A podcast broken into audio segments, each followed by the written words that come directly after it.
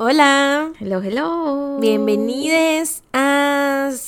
Un episodio más. Sí, de su podcast favorito. No salgas de casa. Ah, tun, Tun, tun. Yo soy Sara. Yo soy Mariana, ¿Cómo estás? treintona. Chócalas. Por fin las dos Ya. no estamos. Oficialmente se cierran los festejos de el corporativo Las Tun, Tun, Tun. festividades, sí. Y El calendario de festividades termina. ¿Terminó ya? terminó. Ujú. ¿Antier? ¿Ante-antier? Hoy es lunes. El viernes. Ante-antier. Ante-antier. Ajá. Ajá. Ay, wow, siento que ya pasaron un chingo de días y no, güey, solo pasó el fin de semana. Pero sí, ya terminó, terminaron las festividades, ya estamos treintonas las dos oficialmente. Y pues nada, ¿Cómo se siente? Pues sí me duele todo el cuerpo, la verdad. Pero eso ya desde antes, ¿no? O sea... mm. No, pues es que ya sabes que a mí siempre me da ansiedad cada que cumplo años. güey. Sí, pero ya cumpliste años, entonces igual y pues ya viste que Ah, no pasó sí, nada, ¿no? Sí, sí, sí, no pasa nada, pero pues es que es lo mismo cada año, güey. Mm. O sea, es como de que siempre, así de que estoy un paso más cerca de la muerte, pero pues ya ahorita ya es como de, eh, o sea, cada año voy mejorando, ¿no? O sea, poco a poco, porque pues solo es una vez al año, ¿no? Y pues no tengo como que mucho...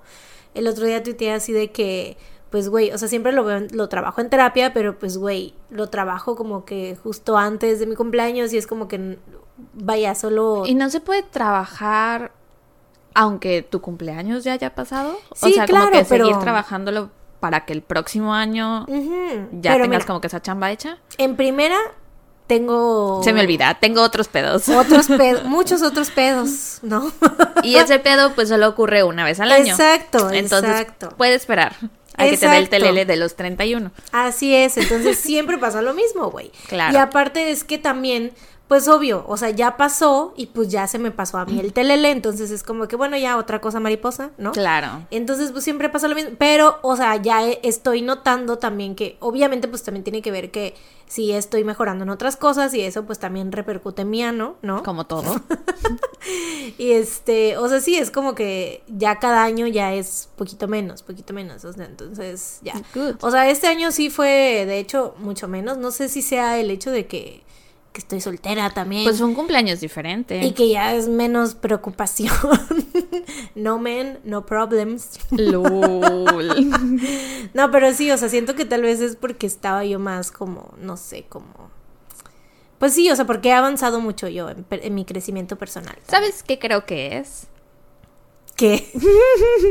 Que es tu primer cumpleaños que pasamos juntas. ¡Ah! After a long, long time. Entonces, eso es. Sabía, güey, sabía que de algún modo lo ibas a hacer sobre ti. Necesitabas que yo pasara tu cumpleaños contigo para empezar a sentirte mejor. Dije, ¿cómo le hará para que esto de repente Siempre sea encuentro la manera, ella? no te preocupes.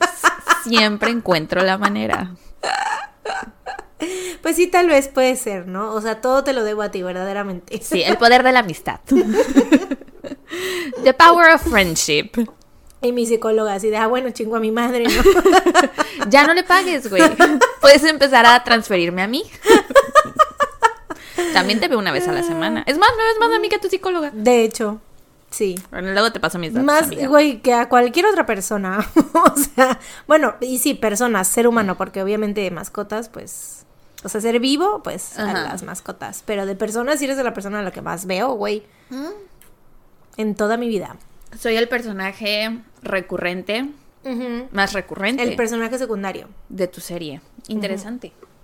Bueno, es. ¿y qué más? ¿Y qué más? ¿Qué más? Pues nos la pasamos muy bien. O sea, el viernes. No, no digo sobre. Ya, ya. Ah. I'm back on the, on the background. Sigue con tu protagonismo de tu cumpleaños. Por- pues nos la pasamos muy bien. Ok. el viernes ah, quiero tomar unos momentos para agradecerles porque em, en la mañana yo estaba, o sea, yo me quería levantar bien tarde, la neta, ese día ya le había dicho a Sara, ¿no? Así de que "Ay, me voy a levantar bien tarde porque, o sea, el, eh, aparte de todo, sepan que algunos de ustedes a lo mejor no saben, pero eh, nos dio COVID a las dos. Mm, ah, sí, cierto. Oigan, por eso no hubo episodio la semana pasada. Sí. Porque... O sea, lo explicamos en, ahorita en el episodio extra de Patreon, pero pues quienes no sean Patreons igual ni Sí. saben. Nos dio COVID después de mi cumpleaños. Y esa semana tocaba grabar episodio para Patreon, pero como teníamos COVID, no podíamos grabar. Entonces, Se recorrió Así es. una semana el calendario. y por eso no hubo episodio la semana pasada, porque nos dio COVID. Así es. Y pues ahorita ya que, que, o sea, después de eso, obviamente pues estábamos así como recuperándonos y así y todo. Entonces, a mí se me chingó por completo mi... y seguimos recuperándonos. Yo todavía tengo un poquito de tos. Ah, yo lo que tengo es como que un slight muy leve, como que en el pecho, a veces de repente cuando hago algún esfuerzo siento como que, ¿sabes? O sea, como... ¿Te duele? Ajá, me duele Mm. un, un poquito, o sea, muy poquito, pero es algo que me pasaba, pues todo el tiempo que estuve enferma de COVID me pasaba eso, como de que con la garganta y como el pecho y la respiración y eso, muy leve, muy leve, pero pues es algo que noto que todavía tengo un poquito, ¿no? Pero bueno, pues sí, este... nos dio el bicho y pues a mí se me chingó por completo mi sleeping schedule, güey. O sea, mi horario, Horario de de, sueño. de sueño se me chingó por completo. Entonces ya tenía yo varios días, o sea, desde que regresé a trabajar, obviamente, porque regresamos el lunes, el lunes pasado apenas, hace, el lunes de la semana pasada.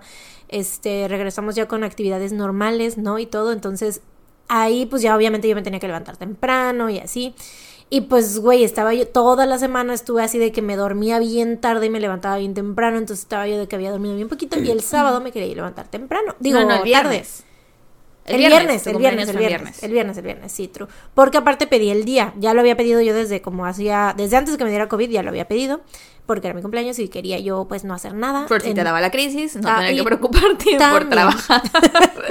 También. por no trabajar y llorar al mismo tiempo, para solo pasar el cumpleaños llorando.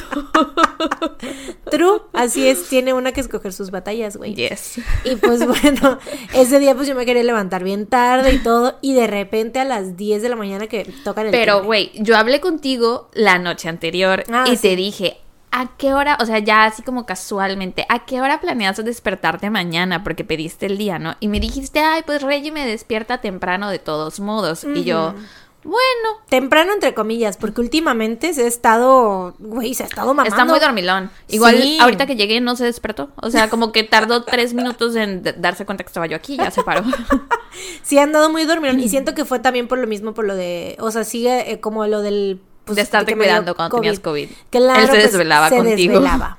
Te ponían los pañitos húmedos en la frente, te servía tu caldito de pollo. Te daba tus medicamentos. Se comía la mayoría del caldito de pollo y me dejaba ahí las Él obras. te comía el pollito y te dejaba el caldo y las verduras. Pero sí, güey, o sea, siento que sí le... Le sea, trastornaste. Sí, también. Su horario de sueño Sí, también. sí, sí.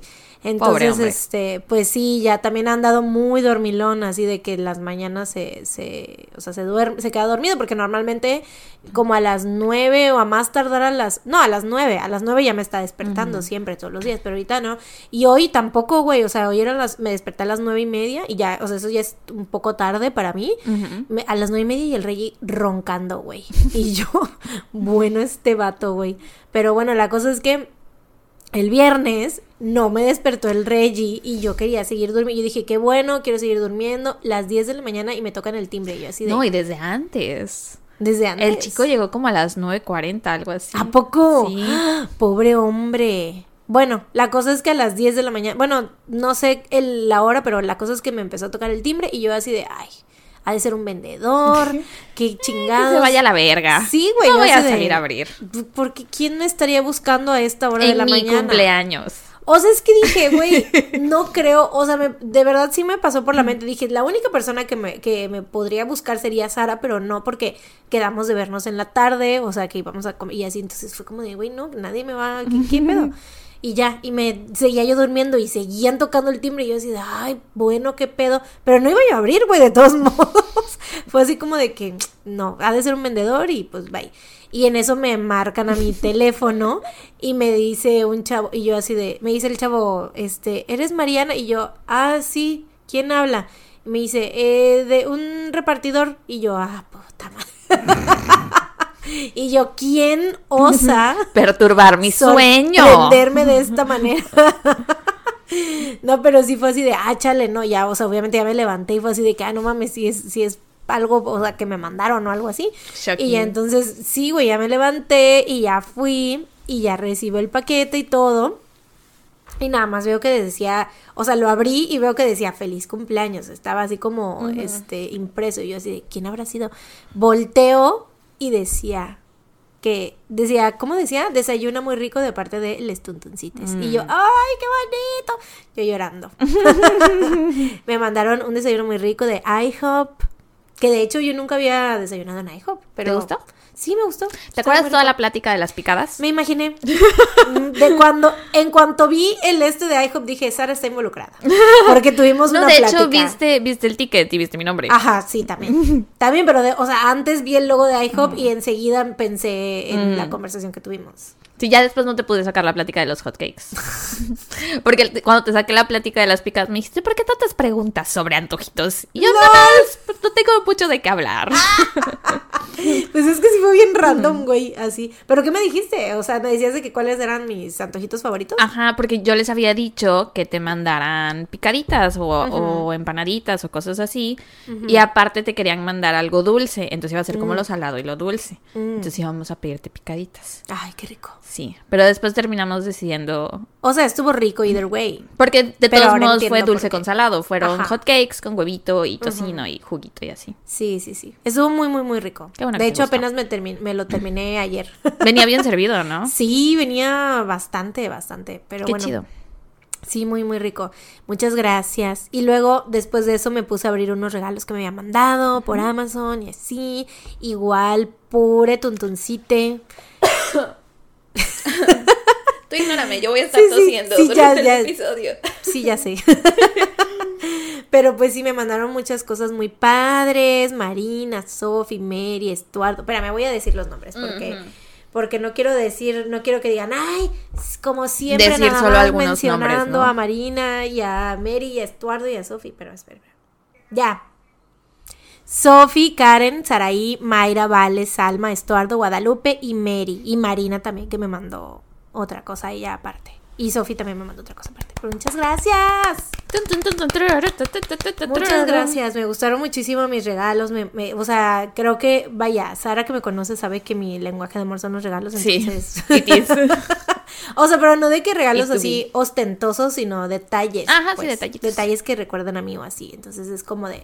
O sea, yo de verdad aprecio muchísimo eso porque pues es, es mi lenguaje de amor. Entonces, pues muchísimas gracias. Y ya pues, después de eso, hice un en vivo medio caótico porque se me fue la luz. Y luego de ahí fuimos a cenar a un lugar que se llama Mimpati. Fueron Sara y su hermana y otros dos amigos y otras dos amigas. Y ahí estuvimos, nos la pasamos muy bien. Había un hortazo. ¡A la y aparte el bestia, lugar en donde nos quedamos de ver está Frente en- al mar. Ajá, frente al mar, en la mera playa. Sí. Entonces pega mucho más fuerte el aire ahí. Oso, abrir las puertas de los coches era deporte extremo. Güey. Peligrosísimo. Te ibas con la puerta. Güey, sí. El coche se movía, güey. Sí, así se güey. tambaleaba. Ay, no. Yo casi me, me, me pierdo un dedo ahí, güey, porque, güey, abrí la puerta del taxi, llegué en taxi, no, abrí, abrí la puerta del taxi Y te te dije la arrebató. Sí, Sí, güey, es pero así, el brazo así, y para cerrarla, güey, no mames, o sea, me iba yo para atrás, horrible. De tan feo que estaba el norte, encontré estacionamiento en la puerta del restaurante Sí, de que nadie se estaba nadie- estacionando nadie. ahí. Y todavía me dice Pilo así de. Y no hay nada que te pueda caer encima, un espectacular, una palmera, un algo, y no, no había nada. Es que siento que tal vez si te estacionabas atrás, pues ya no pegaba tan duro el aire porque ya no estabas mero enfrente Sí. de la pinche playa, güey. Pero bueno, sí. Este, y de hecho, güey, o sea, mi amiga la Tania ese día, o sea, Sara no me dio regalos ese día porque nos íbamos a ver el día siguiente y habíamos quedado que así, ¿no? Que ese día iba a ser como el festejo aparte. Este, pero ese día una amiga, mi amiga Tania, se rompió la uña, güey. Igual también por el pinche norte, porque ella traía, me regalaron. es que me da mucha risa por el de Lulu, güey. El nivel de Lulu, potente. Este, me regaló un banchan de cartón. Tamaño real. Tamaño real. Y pues imagínate ya con el cartón, güey, ahí con el norte. Ay, no, güey. No, y en mero frente del mar, porque yo el- Sí. ese día también fui a recoger Yo no sé cómo el. Jungkook de cartón, pero Sí. no fue frente al mar. Ah. Y aún así me costó un chingo de trabajo, güey. Yo venía así, no, Jungkookito, no te rompas, no te dobles, perdóname por hacerte esto. Y luego para meterlo al coche le tenía yo como que doblar así tantito su cabecita, güey. Y yo, perdóname, perdóname. Venía yo platicando con él. Ay, pinche vieja. O sea, todavía que mi marido ahí, pinche vieja. Pero bueno, la cosa es que soy muy celosa con el Jungkook nada más. Platicando, dije nada más. Mm, No puedo platicar mm, con Jungkook. no, el no Jungkook puedes, de nadie cartón le habla, no puedo platicar Nadie con le él. habla. Soy como la señora esa de, ven mi marido, no le hablen. Nadie le hable porque él es muy guapo. y me pertenece solo a mí. solo con Jungkook soy así, güey. O sea, con ningún novio real de carne y hueso. De la vida real jamás he sido celosa ni posesiva ni nada, güey. Con el Jungkook, güey, sale lo peor de mí. Pero bueno, la cosa es que sí, ese día pues ya me dieron a mi chan, muy padre todo, que estuvimos ahí conviviendo y al día siguiente Sara y yo fuimos a comer. Bueno, primero venimos a mi casa, me dio mis regalos, muy padres, lloré. me dio el Jungkook de cartón. Este, estábamos también igual luchaste porque seguía Ay, al norte. sí, me frustró muchísimo la sorpresa. Que- pero, o sea, yo dije, ay, pero si estuvo súper bien. O sea, yo salí Muchas y gracias. vi al Jungkookito, sí. Pero es sea, que, o sea, mi idea era dejar al Jungkookito parado junto a mi coche. Le escribí una cartulina a Mariana. Bueno, Jungkook le escribió una cartulina a Mariana. Los dos lo hicimos juntos. Este, y mi plan era pegarla al vidrio en el coche y dejar los regalos eh, como colgando en el espejo lateral. Mm, ujú. Ahí colgando. Pero el chingado norte, güey, me botaba el Jungkook, me botaba la cartulina, los... Los regalos traían papel, este, china, maché, no sé cómo Ajá, se llama, se estaba volando. Y yo así, puta madre, güey. Estuve de verdad struggling como por 10 minutos afuera de casa de Mariana. Uno de sus vecinos hasta se me acercó y me dijo, ¿quieres que te ayude? Que no sé qué. Yo, así de, no, señor, muchas gracias. yo puedo Yo sola. puedo sola, vine a este mundo sola y me voy a ir sola. No lo necesito. Yo puedo. Sí, y no, no podía. Este, ya hasta que Mariana me escribió y me dijo, ¿qué onda? ¿Ya llegaste? Y yo así de, pues sí, ya sal. Ya no me quedó de otra. Güey, aparte ya te había yo visto que habías llegado, pero me imaginé algo, pero dije, ¿qué, qué, qué estará pasando? No quería yo salir Mm. porque te conozco y sé que, que tal que salía y me decías, no te, te espérate, no te he dicho, o algo así. Pues sí, no te había dicho. Entonces, pues sí, por eso me esperé, porque dije, bueno, quién sabe, no sé, o sea, hoy es un día en el que puede que esté haciendo algo, esté tramando algo. Entonces, pues ya no yo con el mariachi ahí afuera. Jungkook, ¿no? Realmente ahí. Te traje a los BTS, a los siete güey. BTS. Todos. Preparando el escenario, güey, ¿no? Así con todos. Como cuando James Corden, ¿no? En la calle. Ajá, así, sí. Sacando todos los props y todo. Sí, sí, sí. Pero pues sí, estuvo muy padre, me la pasé muy bien todo el fin de semana. Eso ya lo podrán ver en nuestro Patreon VIP. Así Hicimos un blog. Ahí este blog, igual cuan- como cuando hicimos en el cumpleaños de Sara, así con ahora, que de hecho va a continuar ahorita porque no hemos hecho, no hicimos Nos- la... No grabamos la despedida. no nos despedimos. sí, porque el, entonces- el día de la comida yo tenía otro compromiso después, entonces ya no pudimos seguir grabando. Sí, entonces ahorita vamos a seguir grabando porque vamos a ir al cine, terminando de grabar. Así es. Entonces pues vamos a seguir grabando para contribuir al blog, más que nada para despedirnos porque no nos despedimos. True. Pero sí, todo eso lo van a poder ver en nuestro Patreon VIP. Ya saben que se pueden Seis unir dólares. por tan solo 6 dolaramas. Y si también quieren escuchar, o sea, obviamente esa categoría les incluye todos los minis, nuestros blogs, nuestros videos haciendo. Muy padrísimos, cosas. ¿eh? Padrísimos. Padrísimos. Contenido de calidad. Sí. Y eso incluye también los episodios extras, pero si solo quieren pagar los episodios extras y no ver los blogs y los minis y todo eso, también pueden hacerlo. Por y otra categoría. dólares. Así es que cuesta 3 dólares. ¿De qué fue nuestro último episodio de Patreon, Mariana? ¿De qué temática fue? Asesinatos de parejas por aquello de San Valentín. Entonces. No hemos repetido temática. I am very proud of us. Increíble. I am so very proud. Y aparte tenemos más todavía. Uy, sí, y eso ya fue gracias. Uy, sí. es que, güey, tenemos como Un chingo. 30 temáticas más que ustedes nos dieron. Les pedimos en Instagram, ¿no? Que nos dieran así sugerencias de temáticas. Y, Sí, ah, tenemos para rato. Sí. Para rato antes de empezar con los volúmenes 2, porque también ya estaría chido hacer un caníbales volumen 2, por ejemplo, o un este parejas asesinas volumen 2 o un sectas volumen 2. Pero ¿no? entonces ya no podríamos decir, no hemos repetido o temática. sea, no, pero todavía falta para eso. se antojase, pero todavía ¿Se falta. antojase? Se antoja, se antoja. Se ¿Antojase? se antojase, pero todavía falta para eso. True. Bueno, ¿Y qué más? Pues yo creo que ya. Ok. Pues entonces, ya toca, hermana. Tenemos que empezar. Pues ya ni modo. Vas, te Sí, toca a ti. Me toca empezar a mí. Me toca a mí. Mami, tú. Ay, qué rico, güey. Ni te acomodes tanto porque después vas tú. Pero X, o sea, ahorita en este momento puedo descansar Bueno, y solo poner atención. Ay, sí, ponme mucha atención. Para esta semana yo les voy a hablar sobre los asesinatos de la familia Kunz. K-U-N-Z. Este caso está más o menos corto. Lo escuché por primera vez en My Favorite Murder. Lo contó Georgia en el episodio 139. Y como que en su momento me pareció un poco creepy. mm, Moví tantito el micrófono. no como sé si lo de mm, algo sobrenatural o algo así. No, como que. ¿Te dio miedo? No, como perturbador o algo así. Oh, ya, ya, ya. Como que hay detalles que te dan como. ¿Sabes? Mm. Eso. Eh, y también, por cómo lo contaron ellas, pues sí me dio mucha risa. Algunas partes, ¿va? Este. Y aparte, este es un caso que me da vibras de que pasó hace muchísimo tiempo, tipo 1930. Mm. Pero no, es de 1987. Ah. Sí, no es de hace tantísimo. Oh, Ocurrió en una pequeña villa en el estado de Wisconsin. Hello, Wisconsin. hello, Wisconsin. Llamada Athens, o sea, como Atenas, pero no busqué. Digo, más bien no encontré si este Athens también se le dice Atenas. Porque qué tal que Mm. solo existe una Atenas. Mm. Eh, pero bueno, este es un lugar muy chiquitito. En 2021 habían solo 1064 habitantes. A su máquina, güey, ¿qué es eso? Una Hay- escuela. Güey, hay más ácaros en mi cama que. que habitantes en. Ath- Quiero que sepan que estoy sentada en su cama en este momento. O sea, tal vez no en este momento porque, o sea, acabo de lavar la ropa de cama, no te preocupes. Don't worry. Pero we do have ácaros everywhere, más tú y yo que tenemos perros, güey. Pero no, porque cuando tienes ácaros te pican.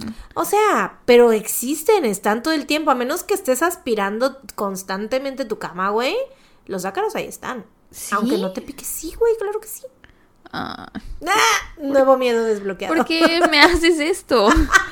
Yo no necesitaba esta información. Pues es que así es, güey. Si vieras con una lupa o con un con microscopio. todas Bueno, sí, cosas. todo es, en todos lados En hay todos partículas lados. y microbios Sí, y cosas así. hay gérmenes y. Pero el ácaro es un bicho que te pica. Bueno, es que tal vez no tal cual así grandotes, pero tal vez como acaritos. Bebés ácaros. Babies ácaros. ácaros cachorros. Sí, sí, sí. Ok, bueno. Sí hay más ácaros en tu cama que habitantes en ese lugar. O sea, esperemos que no. Mm. Eh, y como siempre, Gérmenes. sí. Estaba sentada en mi cama, güey, así de I want to go. Sí, podemos grabar en la sala. Em, bueno, era un lugar muy chiquito, ¿no? Y como siempre, al ser un lugar tan pequeño, pues todo el mundo se conoce y los chismes vuelan. Y aparte es de esos lugares en donde nunca pasa nada grave ni peligroso y así. Eso cambió el 5 de julio de 1987, cuando Kenneth Kunz llegó a su casa y encontró a su familia muerta. La familia Kunz estaba compuesta por cuatro hermanos de la tercera edad. Irene Kunz de 81 años, Clarence de 76, Marie de 72 y Helen de 70. Los cuatro vivían juntos en una granja muy grande y con ellos aparte vivían los dos hijos de Helen, Randy que tenía 30 años y Kenneth que fue el que encontró los cuerpos y tenía 55. Mm, Güey, I could not believe it. O sea, no te puedo decir nada de por qué I could not believe it, pero ya después te digo por qué. Solo recuerda que en este momento te dije I could not believe it. Ah, supongo que hay una similitud.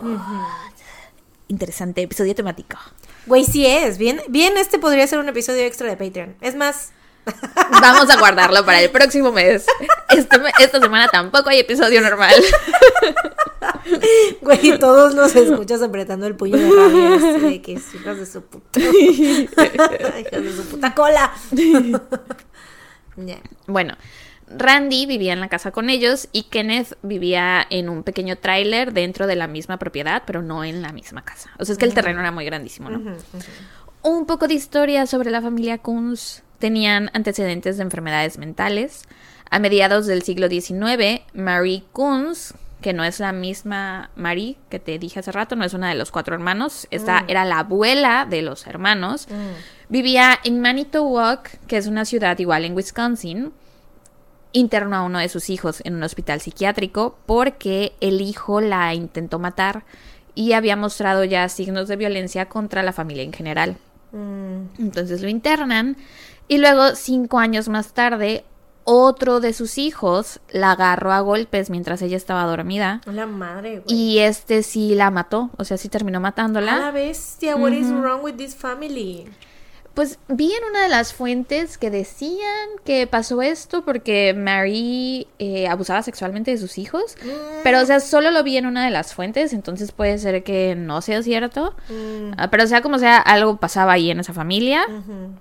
Que, o sea, ¿cuáles son las probabilidades de que tus Dos dos hijos, te- bueno, dos de tus hijos te intenten matar y uno, sí lo mate? logré, sí, sí, sí. sí, sí te mate, perdón, y terminen internándolos a los dos y estuvieron en el mismo hospital psiquiátrico, prácticamente en la misma área, no sé si los dejaron, En la misma celda. ajá, no sé si dejaron que se reunieran, la neta, no sé. Eh, después de esto, la familia que sobrevivió decidió mudarse y empezar desde cero. Eran en total tres familias nucleares que vivían juntas, o bueno, que andaban juntas de un lado para otro, que supongo que habrán sido tres hermanes Kunz con sus respectivas parejas e hijes. Mm. Eh, la cosa es que pues se quieren mudar y se les ocurrió que podrían tener una granja. Y es así como terminaron en Athens. Eh, para esto ya es 1914 más o menos, ¿no? Como que había un boom de, de los granjeros en Estados Unidos porque estaba la guerra en Europa y entonces pues todo lo que se cultivaba en Estados Unidos se mandaba a Europa y ganaban muy bien y la chingada, ¿no? Entonces juntaron el dinero de las tres familias y compraron un terreno grandísimo. Se los vendieron a muy buen precio. Pero, pues les vieron la cara de estúpidos, los estafaron porque la tierra no era buena. La tierra de su granja no era buena, no era un lugar en donde una granja pudiera prosperar. Eh, a menos que le invirtieran muchísimo dinero, cosa que no iba a pasar porque ya se habían gastado todos sus ahorros en comprar el terreno. Mm. Y pues se quedaron pobres. Eh, se vestían con ropa que ya estaba muy desgastada o pasada de moda. Y la gente en Athens cuchicheaba y murmuraba sobre ellos y les hacían el feo por eh, estar vestidos con ropa fea y ser pobres y shalala. Y esto hizo que poco a poco la familia Kunz se fuera apartando de la sociedad. Aparte no confiaban en la gente de ahí ya porque pues de por sí los habían estafado, ¿no? Entonces, si de por sí ya no eran sus personas favoritas en el mundo mundial, súmale que aparte se burlaban de ellos por pobres, eh, pues la familia Kunz dijo, hasta aquí, nos tienen hartos y decidieron ya no relacionarse con nadie que no estuviera dentro de su familia. Y bueno, fast forward a 1987, los cuatro hermanos Kunz, Irene, Clarence, Mary y Helen, vivían todos juntos, ninguno se había casado nunca. Helen se embarazó en 1933, cuando tenía solo 15 años, fue cuando tuvo a su primer hijo, que fue Kenneth, y dijo que uno de sus vecinos la había violado. Porque pues ella no estaba casada, ¿no? Ni tenía novio, entonces fue así de, de dónde salió este bebé. Dijo que uno de sus vecinos la había violado y el vecino fue sentenciado a 18 meses en prisión por esto y murió poco tiempo después de que lo dejaron libre. La cosa es que existe el rumor de que fue Clarence, su hermano mayor, quien la embarazó en realidad. De Sí, me algunas, sí. Porque aparte, desde que dijeron de que todo iba a quedar ahí en familia, es como de... mm. Todo, todo, todo. ¿Cómo puede todo quedar en familia? Sí. Eh, algunas personas creen que tenían una relación incestuosa y consensuada entre ambos, pero también hay quienes creen que igual y Clarence No era simplemente, consensuada. ajá, que él violaba a su hermana, ¿no? Y que a ella no le quedaba de otra, pero pues who knows. Y pues esto era un chisme que se escuchaba en aquel entonces en el pueblo y que hasta la fecha sigue siendo parte del caso. Y al parecer el mismo Kenneth, o sea, el mismo hijo de Helen, creía que Clarence Era hijo de Ajá, su de su tío, sí. Eh, fuera cierto o no, 25 años más tarde, Helen quedó embarazada de nuevo y dio a luz a su segundo y último hijo, Randy. Y con él ya no dijo nada sobre quién podría ser el papá, ya no dio explicaciones de cómo se embarazó ni nada, eh, pero se cree que probablemente Clarence es el papá también. Mm. Ni Kenneth ni Randy se casaron. Toda la familia seguía viviendo como sus ancestros, muy apartados de la sociedad. Y las personas de su comunidad los consideraban raros y solitarios. Y aparte estaba este chisme a voces de que, pues, Había incesto. incesto. Ajá. Eh, y Kenneth era, de hecho, el único en toda la familia que tenía un trabajo afuera de la granja. O sea, él era el único que convivía constantemente con otras personas. Y quienes lo conocieron lo describían como lento y tonto. Y al parecer tenía un coeficiente intelectual por debajo de la media. Que pues si sí es verdad que fue producto de incesto, pues tendría sentido, porque pues esas cosas pasan a veces con el incesto. Eh, bueno, no, no sé, no sé si eso sonó feo, pero bueno, no siempre salen bien las cosas cuando los hijos nacen de relaciones incestuosas, pues. O sea, sí tienden a haber como cuestiones genéticas ahí Ajá, que, que sal- salen como mal. Al- alteraciones en la genética, ¿no? Algo así. Sí. La casa en donde vivían no era muy grande, pero tampoco era chiquitita. Tenían espacio suficiente para vivir ahí sin estar apretados, pero por alguna razón todos dormían juntos. Randy, que ya tenía 30 años, compartía cama con su madre Helen, dormía con ella todas las noches en un pequeño colchón individual, y Clarence, Irene y Marie dormían los tres juntos en el sofá de la sala. Y de nuevo, esto no era necesario, había espacio suficiente para todos dentro de la casa. Los BTS. Durmiendo de cucharita. Eh, eran acumuladores, el interior y exterior de la casa estaban abarrotados de cosas, basura, bolsas de papel, ladrillos, electrodomésticos, madera, comida con moho. O sea, hasta en el baño no había un rincón de la casa que no estuviera así, no se veía ni el piso. Dentro de la casa no tenían suministro de agua ni plomería. Y creo que esta es la razón por la que casi siempre pienso que este caso es más viejo de lo que realmente es, porque Ujú. siempre recuerdo esto. Eh, para ir al baño usaban algo que se llama outhouse, que es un retrete y lavabo fuera de casa, como el que sale en Shrek en la parte del somebody wants to... Así, tal cual. Güey, es que si buscas una Sí, en sí, Google sí. outhouse, te sale tal Shrek. cual esa escena de Shrek. bueno, no, no tal cual, pero sí unas imágenes muy parecidas. Buddy once told me. Em, no tenían calefacción, bueno, sistema de calefacción dentro de la casa y Wisconsin es una de las regiones más frías en Estados Unidos. Solamente tenían una pequeña estufa de leña y esa es la que usaban para mantenerse calientes. Ay, qué horror, güey. Sí.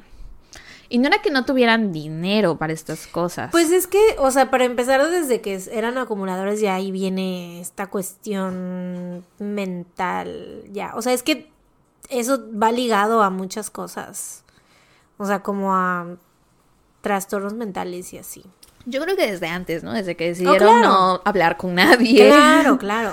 Pero digo por las condiciones en las que estaba su casa de que, pues de que la, este sentido, o sea, esta, esta cuestión de que eran acumuladores y aparte pues se- tiene sentido de que, o sea, como un descuido total de su entorno. Sí, sí, sí, muy, muy descuidado.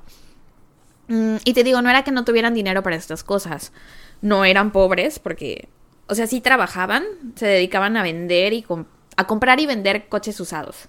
Eso era lo de cómo ganaban dinero. Y había dinero regado por la casa, o sea, billetes, de que muchos miles de dólares tirados por la casa. Era como si simplemente eligieran vivir como si estuvieran en el renacimiento o algo así, güey, por puro gusto.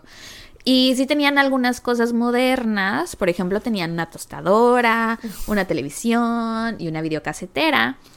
Y también tenían una gran colección de pornografía Mm, regada por toda la casa, güey. Revistas y chingos de videos pornográficos. mm. Por eso tenían la tele y la videocasetera, güey. Ay, no. Prioridades. Claro, güey. Ay, no. Ay, no. O sea, I mean, nada en contra del porno que sea como... Bueno, es que es controversial hablar del porno, la verdad, entonces no voy a decir nada. Pero, o sea, digo porque no sé, como que se me hace como, o sea, saber que ellos vivían en familia y esta situación del incesto y, Mm. y que se la pasaran viendo Sí. gente cogiendo y, Sí. y en familia y ay no Mm, qué fea situación güey Ya sé, güey. Es- Por eso te digo que está como perturbador. sí es muy feo de imaginarse todo En My Favorite Murder, la broma ¿dónde- que, que hicieron que me dio mucha risa fue que. No me acuerdo exactamente cómo dijeron, porque no volví a escuchar el episodio.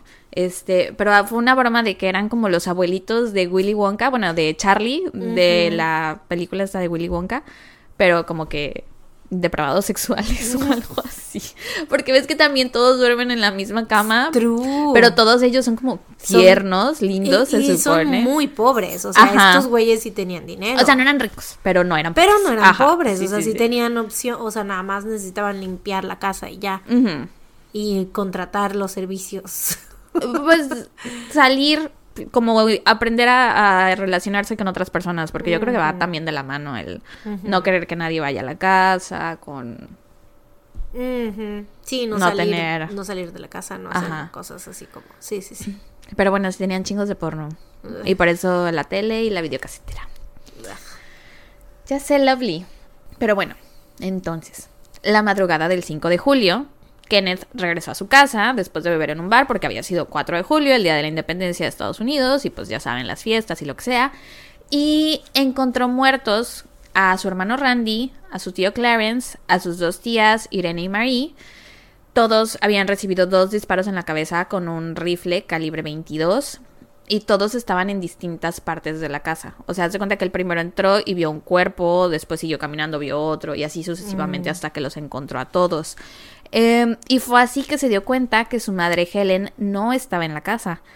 Y supo en ese momento que algo le tuvo que haber pasado porque la señora no salía de la casa sola, jamás. Si llegaba a salir, siempre lo hacía acompañada de su hijo Randy, que era el que la llevaba y la traía y la acompañaba y así, ¿no? Eh, Kenneth llamó a la policía y cuando los oficiales llegaron, pues para empezar tenían muchísima curiosidad porque nunca habían entrado a casa de los Kunz, jamás. Entonces era así como de, wow, vamos a entrar, ¿no? Y pues existían todos estos rumores sobre la familia, que si el incesto, que si eran raros, que si bla, bla, bla. Eh, pero creo que no estaban preparados para ver lo que vieron. O sea, aparte de la escena del crimen, que seguro Sí. fue horrible. lo que estuviera lleno de cosas Sí. Porno everywhere y ay qué horror güey. Sí, eh, quedaron muy impactados por las condiciones en las que vivía la familia. Eh, los oficiales dijeron que la casa parecía inhabitable, o sea, como era 1987 y no tenían agua y no tenían baño, o sea, lavabo. sí sí sí o sea es que es increíble cómo alguien puede vivir así. En ese entonces, ¿no? sí sí sí Eh, dijeron también que no parecía haber señales de lucha o pelea, que no sé cómo puedes determinar eso, si la casa de por sí está muy tirada, Ujú. ¿cómo sabes si hubo señales de lucha? Yo creo que sería difícil de, de decir. Sí. tal vez por bueno no sé o sea igual y que no, nadie había forzado la entrada y Ajá, bueno, eso sí dijeron que Sí, la tal entrada vez. no había sido forzada. Tampoco encontraron el arma homicida.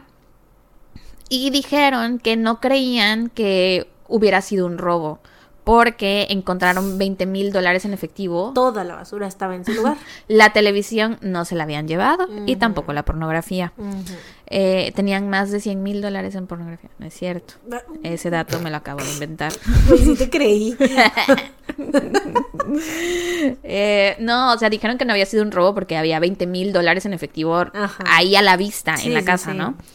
Eh, sin embargo, no descartaban la posibilidad de que pudiera ser un robo porque nadie sabía cuánto dinero había Mm, en la mm. casa. qué tal que ¿no? habían 100 mil y nada más que dejaron 20 Exactamente, ¿no? Eh, Kenneth fue el primer sospechoso de la policía, pero uno tenía coartada y dos, la policía dijo que Kenneth era de inteligencia limitada, así, así lo dijeron, y que por lo tanto no tenía la capacidad para hacer eso. Sí. Eh, y entonces dirigieron su atención a Helen, que nadie sabía dónde estaba, y empezaron a investigar y descubrieron que un par de semanas antes Helen había comprado un rifle calibre 22 y balas. Mm. Y mientras hacía su compra, se quejó con el vendedor de que su hijo Randy había usado el dinero de ella para comprar pornografía y que todos en su familia veían esos videos juntos. Mm. Entonces empezaron a buscar a O sea, Helen. que eso del porno era, pues, reciente tal vez, ¿no? No, yo creo que compró videos nuevos. Mm. Tal vez tenían ya videos antes. Tenían revistas y ahora compro videos. Ajá, sí. Eh, la empiezan a buscar y la policía no creía que ella fuera la culpable, la verdad, ¿no? Porque todos en Athens, o sea, era un lugar bien chiquito, ¿no? ¿Cuántas tiendas hay que venden rifles y eh, balas en un lugar tan chiquito? Todo el mundo tenía el mismo tipo de rifle y las mismas balas. Entonces, sí creo. ¿tú crees que fue ella? ¿Quién sabe? Pues yo no sé. Yo sí creo. Y yo, pues yo sí creo que fue ella. no, no sé, no sé, pero pues es la única sospechosa que hay en este momento, entonces. Sí. pues, Bueno, No sé, o sea, mm, mm, no sé. Ok. Em, la policía lo que pensaba era que más bien la habían secuestrado.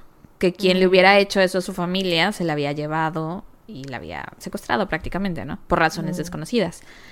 Nueve meses después de los asesinatos, el cuerpo sin vida de Helen fue encontrado en un arroyo congelado no muy lejos de la casa. Ah, entonces no fue ella. No, no fue ella, hermana. Ok. o sea, digo, no, uno nunca. Yo sí uno creo. Nunca sabe, uno nunca sabe. Uno nunca sabe. Hasta ese momento yo creía, pero, o sea, era una posibilidad. Sí, aquí son Pero- culpables hasta probarse inocentes. Yo sí. Por eso no soy juez ni, ni nada, güey. Afortunadamente. Pero, porque yo dudo de todo el mundo, güey. Yo no confío en nadie. Muy bien. Mm, Helen había sido asesinada de la misma manera que el resto de su familia y llevaba muerta seis meses. No era como que la acabaran de matar, ¿no? Sí, sí, sí. Eh, y el descubrimiento de su cuerpo choqueó a la policía porque ellos tenían la esperanza de encontrarla con vida y que ella les pudiera, o sea, que ella les resolviera el caso, ¿no? Que les Sí. dijera, fue fulanito de tal, por esto y por esto.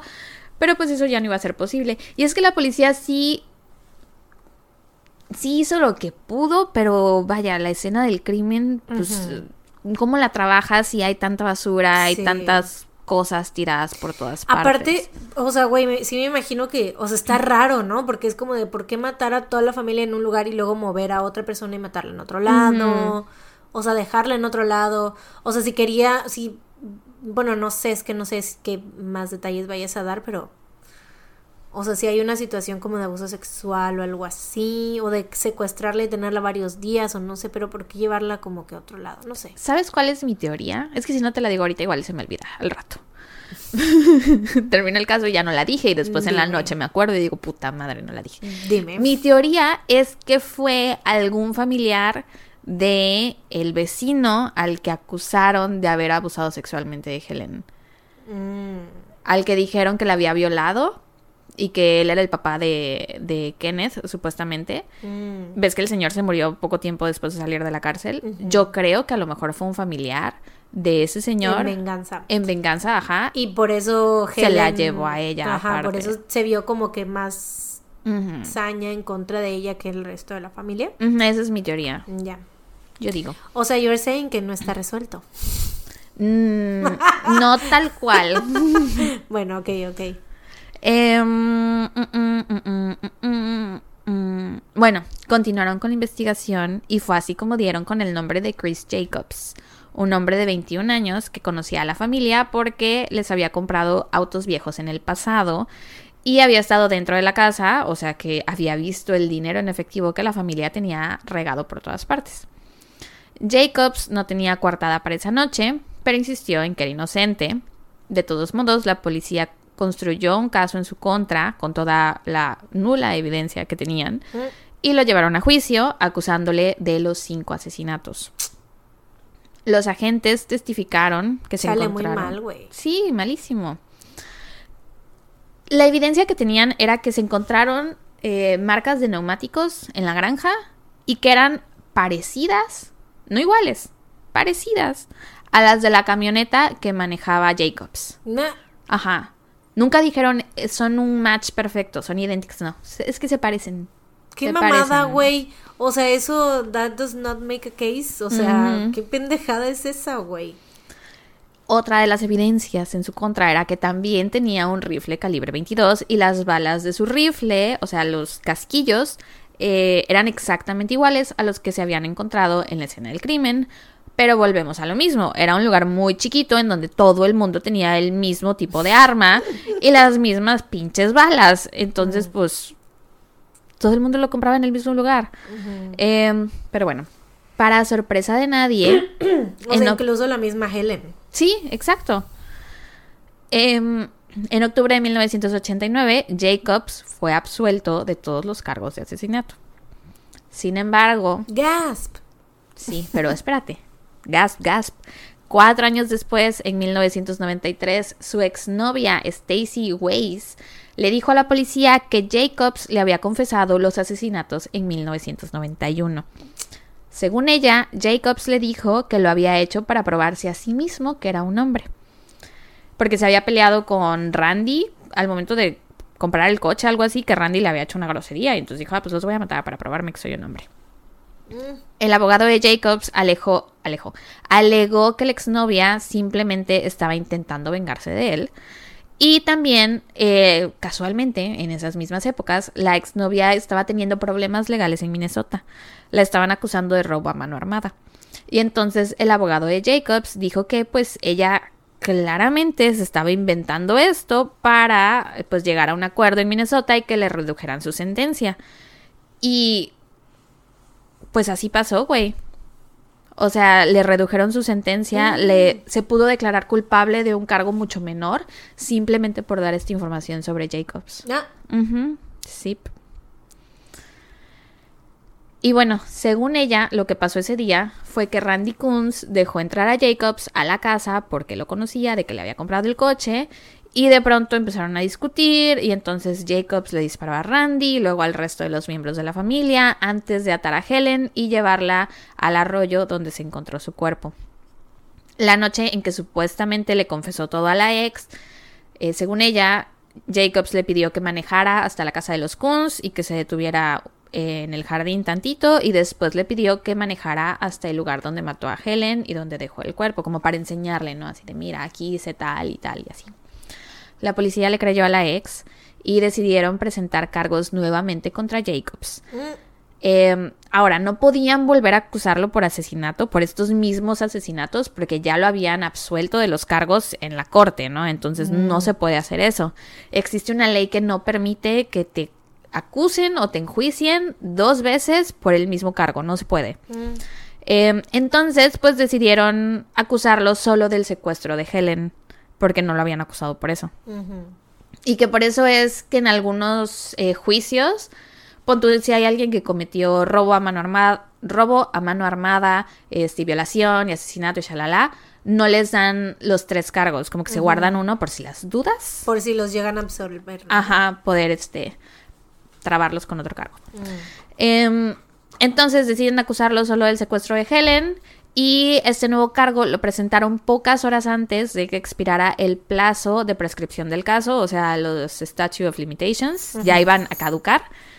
Lo llevaron a juicio y su defensa luchó contra los nuevos cargos, argumentando que habían violado su derecho constitucional contra el doble enjuiciamiento, que es lo que te comentaba hace rato, intentaron apelar ante la Corte Suprema, bueno, ante la Suprema Corte de Justicia en los Estados Unidos, pero se negaron a escuchar su caso y eventualmente el jurado encontró culpable a Chris Jacobs. Mm.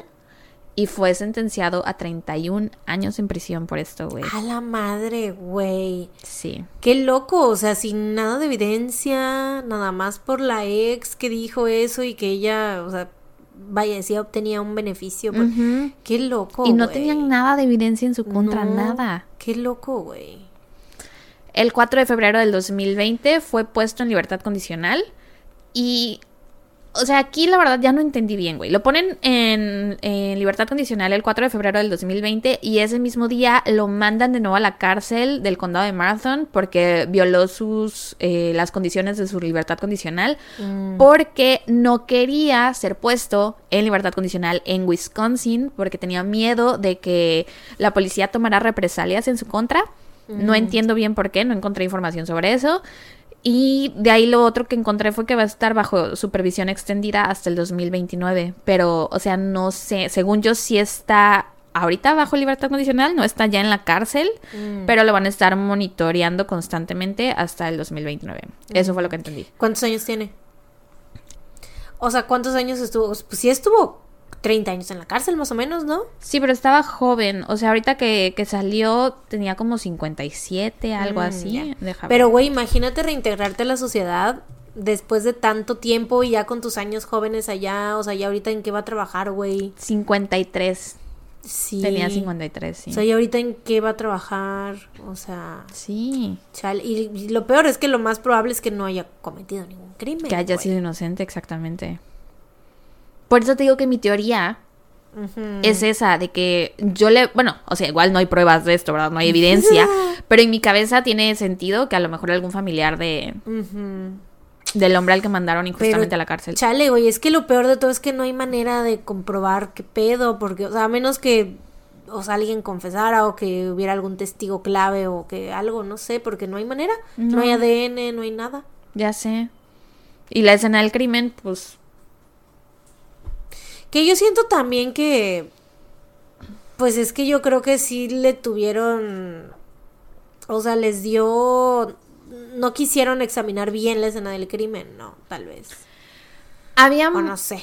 había como mucho estigma con esta familia. O sea, de que sentían que por haber sido como fueron, no merecían justicia. Eso es lo que yo entendí por las fuentes que, consulté.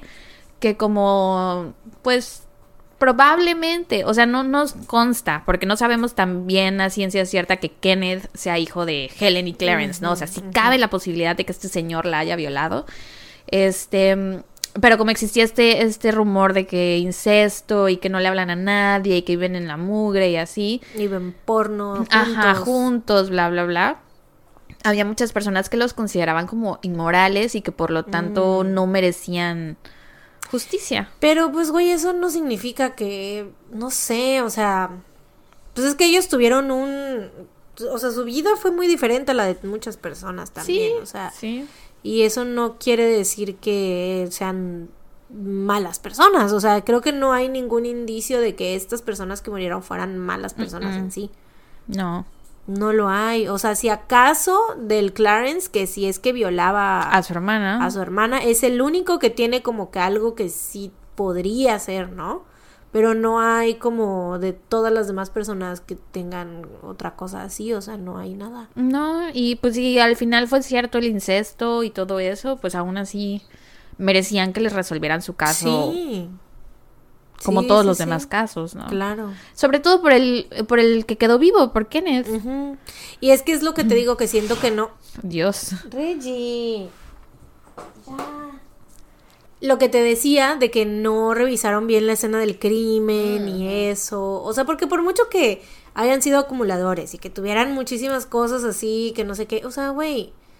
Pues revisas, güey, por huellas y checas que coincidan con las de todo. O sea, se ve que eso no lo hicieron. Pues es que no, no hay mucha información también. O sea, te digo que parece que es un caso viejísimo. Sí. Viejísimo. O sea, y es que eso se ve que es más que nada porque no le tomaron importancia. No fue, o sea, no estaba como en sus. O sea, fue como que, ah, sí pasó, pero les pasó a ellos, entonces, pues, eh. ¿no? O sea, qué poca. Sí, ya sé. Pero bueno, mis fuentes fueron un artículo publicado el 31 de octubre del 2019 en el postcrescent.com por Natalie Brophy, un reportaje especial en la página wso.com publicado el 3 de abril del 2018 por Sean Caldwell, un artículo del ranker.com por Stephanie Hammond publicado el 29 de marzo del 2022, un video en el canal de Brittany Vong en YouTube y el episodio 63 del podcast True Crime Couple. Y eso fue todo por este caso. Muy de artículos ella. Mucho, muy de artículos. es que en ningún lado venía completa la información, güey. Como que algunas personas... Tuviste que recortar de. Ajá, como que- Sacar un poquito de acá y un poquito de allá. Exacto, sí. Porque en todas... O faltaba algo, o agregaban algo y así. Sí, te entiendo. Ay, hermana, pues buen trabajo. Qué coraje, ¿no? Gracias. O sea, está medio, está frustrante, siento yo. Está como de que. O sea, no sientes que se haya hecho justicia. Y Sobre todo por esta persona que sí fue a la cárcel, que es como de no mames. O sea, es como de que no se hizo justicia por las víctimas y aparte es como de que qué pedo porque mandan a la cárcel a una persona que que probablemente sea inocente, ¿no? Sí. O sea, que la evidencia en su contra con es cero evidencias, güey. circunstancial. Sí, no, y ya lo habían absuelto y nada más porque la ex a la que le Que hizo un trato, güey. Sí, güey, o sea, no mames.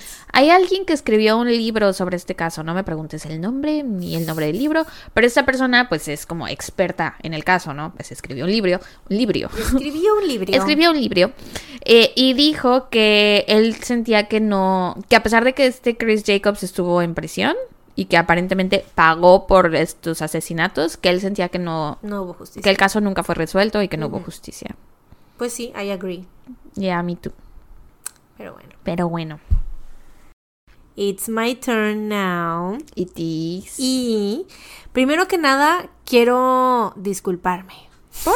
Porque la última vez que me escucharon aquí en los episodios para todas las plataformas, andaba yo toda cricosa. Ah, cierto. No cricosa, pero fue. O sea, la verdad es que sí me sentí muy mal después porque. O sea, fue un episodio donde solo yo estaba contando caso. Hicieron un caso que traía yo muy bien preparado y todo. Y entonces, o sea, creo que al principio, pues, obviamente se notó muchísimo, porque a mí siempre se me nota eso. O sea, cuando estoy de mal humor, cuando estoy triste, cuando estoy molesta, cuando estoy cansada, cuando estoy feliz también, cuando estoy estática. Eh, no, ¿cómo se dice? ¿Extática? ¿Estática? Bueno, cuando estoy muy emocionada por algo, cuando, no sé, algo me hace muy feliz. O sea, soy muy expresiva, ¿no? Entonces, siempre todo mundo se da cuenta cuando algo me pasa y por eso también soy pésima para mentir. o sea, creo que nunca, nunca, la gente se da cuenta cuando miento porque pues, soy muy expresiva y se, mm, como que, sí, ¿no? Entonces, pues esa vez estaba yo muy cansada, estaba yo muy estresada y así, entonces obviamente cuando empezamos a grabar, y aparte estábamos grabando a distancia y que siento que eso también como influyó un poquito porque no es la misma, pues no es la misma dinámica, ¿no? Pero sí estaba yo muy estresada y así, entonces pido una disculpa por mi, pues, por mi tono. que siento que tal vez, o sea, igual varias personas me escribieron y me preguntaron así de que, mana, ¿estás bien? Porque sí me escucho así como, pues rara, ¿no? Entonces les pido una disculpa por eso, que creo que fue al principio más que nada, ya después como que ya fui más o menos, ¿no? Pero, pero pues sí, o sea, creo que... Espero que, que no vuelva a pasar. Esperemos. Espero, pero pues vemos, ¿no? Lol. Pero bueno, pues sí. Después de la disculpa pública, ¿m? te vas a ir para atrás, güey. La neta. Yo estaba. El asesinato de la familia Huns. Son cinco hermanos. Güey. Es que. Es que, güey. De la es- tercera edad. Esto podría ser un episodio temático. Güey, yo te voy a hablar de los asesinatos de la granja familiar en Texas. LOL. Granja familiar también, güey. Familia.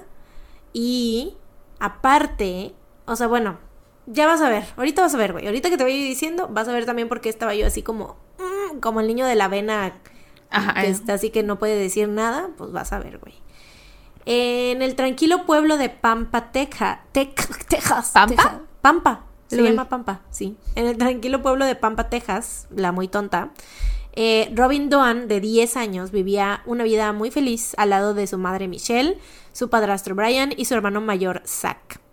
Era el 29 de septiembre del 2005 por la mañana y Robin se preparaba para otro día más en la escuela. Oye, hay que anotar esa temática. Nunca se nos habría ocurrido asesinatos en granjas. De asesinatos de familias en En granjas. granjas. Sí, jamás se nos habría ocurrido y al parecer se puede hacer un episodio temático de eso, güey. Este episodio es prueba de que sí. Sí. Pero bueno, em, te digo, era un día normal como cualquier otro. Robin se estaba preparando para ir a la escuela. Al salir a la cocina, una agradable sorpresa le estaba esperando. Su padrastro le había hecho hot cakes, que era su desayuno favorito. Ay, qué rico. Sí. La familia tenía una muy buena relación, eran muy unidos, de hecho, o sea, todos en el pueblito, porque también era un pueblito muy chiquito y todos los conocían así como de que, ay, los Conrad, porque, o sea, Robin era Robin Dawn, porque era, su papá fue de un matrimonio previo de, de Michelle, pero pues eh, su padrastro Brian Conrad era, este, pues ese era el apellido de la familia, ¿no? Todos les decían los Conrad. Y todos los querían mucho, eran como que, er, eran una, o sea, eran una familia muy bonita, muy unida y todos los, los querían mucho, ¿no? En estas fechas todos estaban particularmente felices y emocionados porque pronto iban a recibir a un nuevo miembro de la familia, ya que Michelle tenía cinco meses de embarazo. Y Robin era la que estaba pues particularmente más emocionadísima porque ella le hacía mucha ilusión ser hermana mayor y, y ella estaba así como de que voy a ser la mejor hermana mayor Hmm. del mundo. Eh, cuando Robin regresó de la escuela, el día siguió como cualquier otro, todos comieron juntos y por la tarde Michelle, eso, esto es algo que Robin recuerda mucho, dice que en la tarde su mamá se estaba probando unos pantalones de maternidad muy feos Lul. y eso fue básicamente lo que hicieron esa tarde, o sea, no hubo, fue, pues te digo, fue un día como cualquier otro, ese fue el highlight del día, ¿no? Los pantalones feos de maternidad. ¿Qué año es, más o menos? 2005. 2005. Eh, a la mañana siguiente, alrededor de las 7 a.m., el 30 de septiembre del 2005, la oficina del sheriff del condado Gray recibe una llamada de emergencia. Del otro lado de la línea estaba Robin, quien les dice, le dice a la operadora: Señora, hubo un tiroteo en mi casa. No sé quién esté vivo en mi casa, tengo miedo. Estoy en el número 7142 de la autopista 70. Está a unas 13.3 millas saliendo desde el boliche. Pasarán por una casa y la mía es la siguiente. Traigo puesta una playera morada y pantalones morados. Por favor, ¿podrían enviar a alguien? Tengo miedo. Mm. Y güey, yo personalmente, pues después de 105 casos, hemos escuchado varias llamadas al 911. Yo creo, o sea, tú también, ¿no? Digo hemos porque sé que tú también. y güey, no sé, o sea, No te refieres a ti y a mí, te refieres a ti y a tus otras personalidades. de- obviamente. Todas nosotras hemos escuchado muchas llamadas al 911. Patricia, Gollum. Patricia Gollum y yo. Ah, sí, hemos escuchado muchas llamadas al 911. Pero, güey, o sea, es que lo increíble de esta llamada, es más, te lo voy a poner. No te lo voy a... ¿No ¿Qué? está triste? No, o sea, es que quiero que... escu- Obviamente está triste, es una niña hablando, diciendo que su familia es... O sea, que, güey, acaba de haber un tiroteo en su casa, pero... O sea, lo que quiero es que escuches lo articulada que es, güey. Y Ah, ok. Porque neta siento que sí es, o sea, es, es relevante, pues. O sea, de que es una niña de 10 años y es, o sea, acaba de pasar por algo muy traumático en su vida. Y está, obviamente se escucha que tiene miedo, pero a la vez súper articulada y se le entienden todas y cada una de las palabras que dice, güey. O sea, así súper bien. A ver si es esta. Sí es esta. Mira. A ver, desde aquí sí escuchas, ¿no? Sheriff's Office, 911.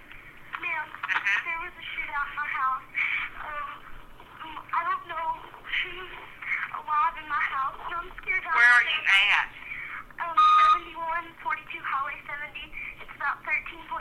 out from the bowling alley. What's your name? Robin Doe, my parents, um, Joe Conrad and Bri- Brian Conrad. I'm scared after this, and I don't know what Robin to do. Downs? Yes, ma'am. I Brian know Conrad. my mom is alive. Okay, I'll stay on with you. I've got the ambulance and the fire departments coming too, okay? Thank you so much. They're much. coming. Y güey, o sea, se escucha que está llorando, ¿no? Ujú. Pero te digo, o sea, haz de cuenta cuando ellos llegan. Bueno, aquí lo tengo, ¿no? Espérame. Mm, o sea, envían a la patrulla, ¿no? Llegan los oficiales, se apresuran para auxiliar a la niña y el comisario Chad Brooks es el que la el que llega primero a la escena y él recuerda perfecto, obviamente, este momento en el que él llega y está Robin ahí esperándolo.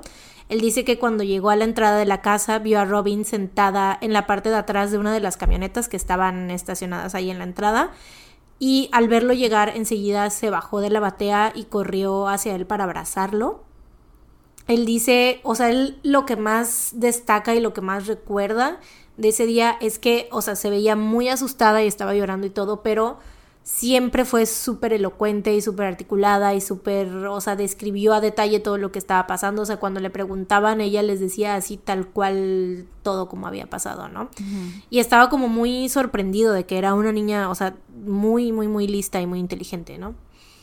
Eh, más oficiales llegaron a la escena y después de poner a Robin a salvo en la parte de atrás de una de las patrullas, entran a la casa para inspeccionar, pues, lo que había pasado, ¿no? La escena.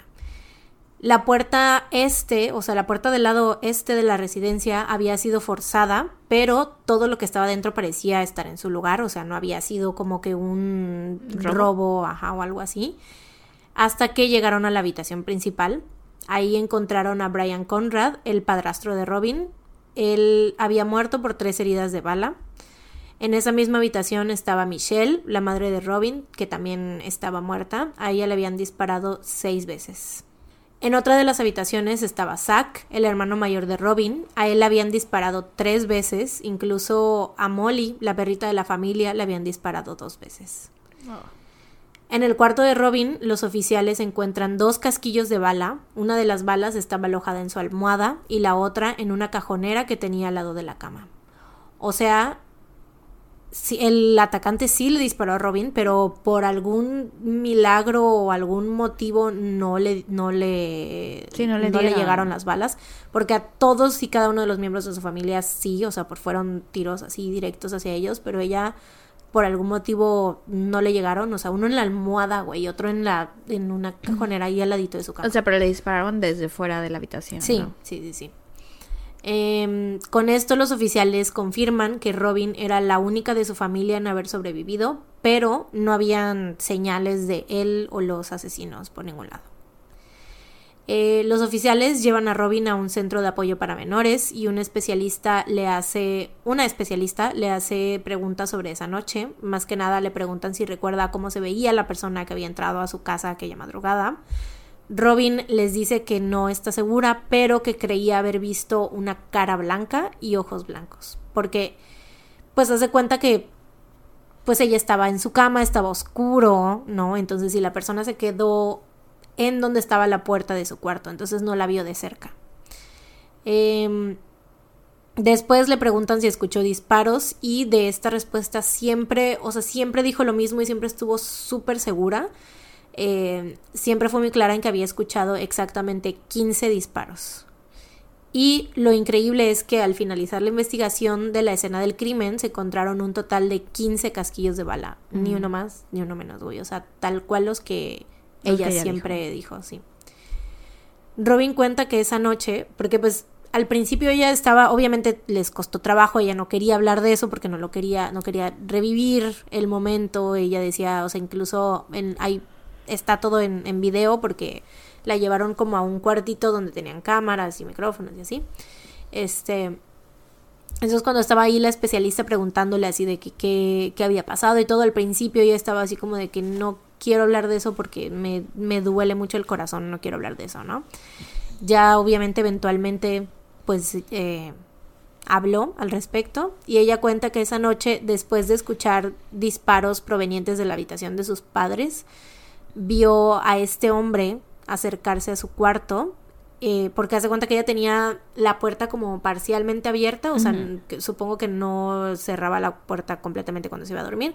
Entonces ella empezó a escuchar disparos y escuchó a su mamá gritando muchísimo, entonces ella se asustó, se levantó y se agachó al lado de, de la puerta, o sea, como que viendo, vio que el hombre, como que, o sea, que su mamá dejó de gritar y que el hombre se acercaba hacia Mm. donde ella estaba, porque ella estaba al final del pasillo, ¿no? Entonces escucha los pasos del hombre acercarse y ella inmediatamente, este, se trepa a su cama y se tapa con las sábanas.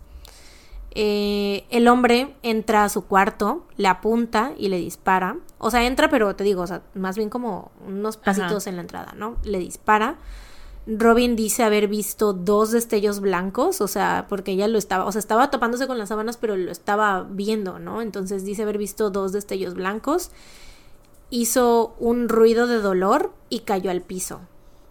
Y, o sea, como que no sé, lo hizo instintivamente o no sé, no sé por qué lo hizo, porque ninguna bala le dio, te digo, pero lo hizo así ins- instintivamente. Se tira al piso y finge estar muerta por las siguientes dos horas. Wow.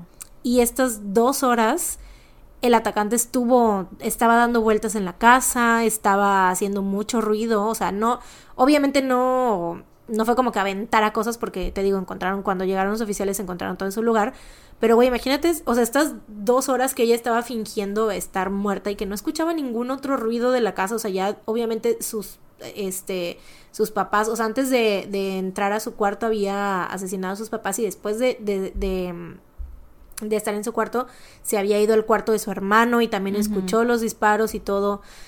Y después de esto, o sea, estuvo dos horas escuchando a este hombre como que merodeando por la Sí. casa, ¿no? Em, Robin permaneció quieta bajo, bajo su cama hasta el amanecer y cuando había pasado un largo rato sin que se escuchara ningún ruido, entonces salió de su cuarto, fue directamente, no entró en ninguna de las habitaciones, fue directo Al a la- teléfono. al teléfono. Su teléfono era este, mm, ¿cómo se llama? Sin ¿Inalámbrico? inalámbrico, inalámbrico. Eh, agarró el teléfono inalámbrico y salió al patio, se trepó a la camioneta y le habló al, al 911, ¿no? Además de los casquillos de balas, encontraron huellas de zapatos y marcas de llantas. Mm. También, porque episodio temático. Hay marcas de llantas. Marcas de llantas en granjas. Pero no habían rastros de huellas dactilares ni muestras de ADN. O sea, mm, obviamente el atacante estaba usando guantes y así, ¿no? Porque, pues, Robin dijo que sí había estado como que tocando cosas. Y de hecho sí se había, este, como que había buscado comida en el refrigerador antes de Me irse. cuando hacen eso. Ya sé, güey. Em, pero bueno, o sea, sí tocó cosas, ¿no? Entonces, pues obviamente traía guantes o algo porque no se encontró, te digo, ni huellas ni ADN. Ese mismo día, 30 de septiembre, unas tres horas después de que Robin realizara la llamada al 911, la oficina del sheriff de Pineville, Missouri, recibe otra llamada de emergencia, esta vez tratándose de un doble homicidio. Orly McCool, de 70 años, y su nuera Dawn, de 47 años, habían sido asesinados en la entrada de su casa. Acababan de llegar de hacer la despensa e incluso tenían bolsas con comida en sus manos cuando fueron encontrados. Nada hacía falta en la casa, entonces, al igual que con la familia de Robin, no se trataba de un allanamiento. En una de las bolsas de la, que traían ellos en las manos de la despensa, encontraron un recibo que tenía como fecha 29 de septiembre, o sea, el día anterior, Ajá. y había sido emitido a la 1.53 pm, por lo que los asesinatos debi- debieron haber ocurrido en algún momento después de las 2 pm más o menos, o sea, de que si a la 1.53 les cobraron y pues en lo que Sí, en lo que se suben al coche, se llegan a la casa, bla, bla. Ujú, después de las 2, ¿no? Eh, esto sería unas 14 horas antes de los asesinatos de la familia de Robin en Texas.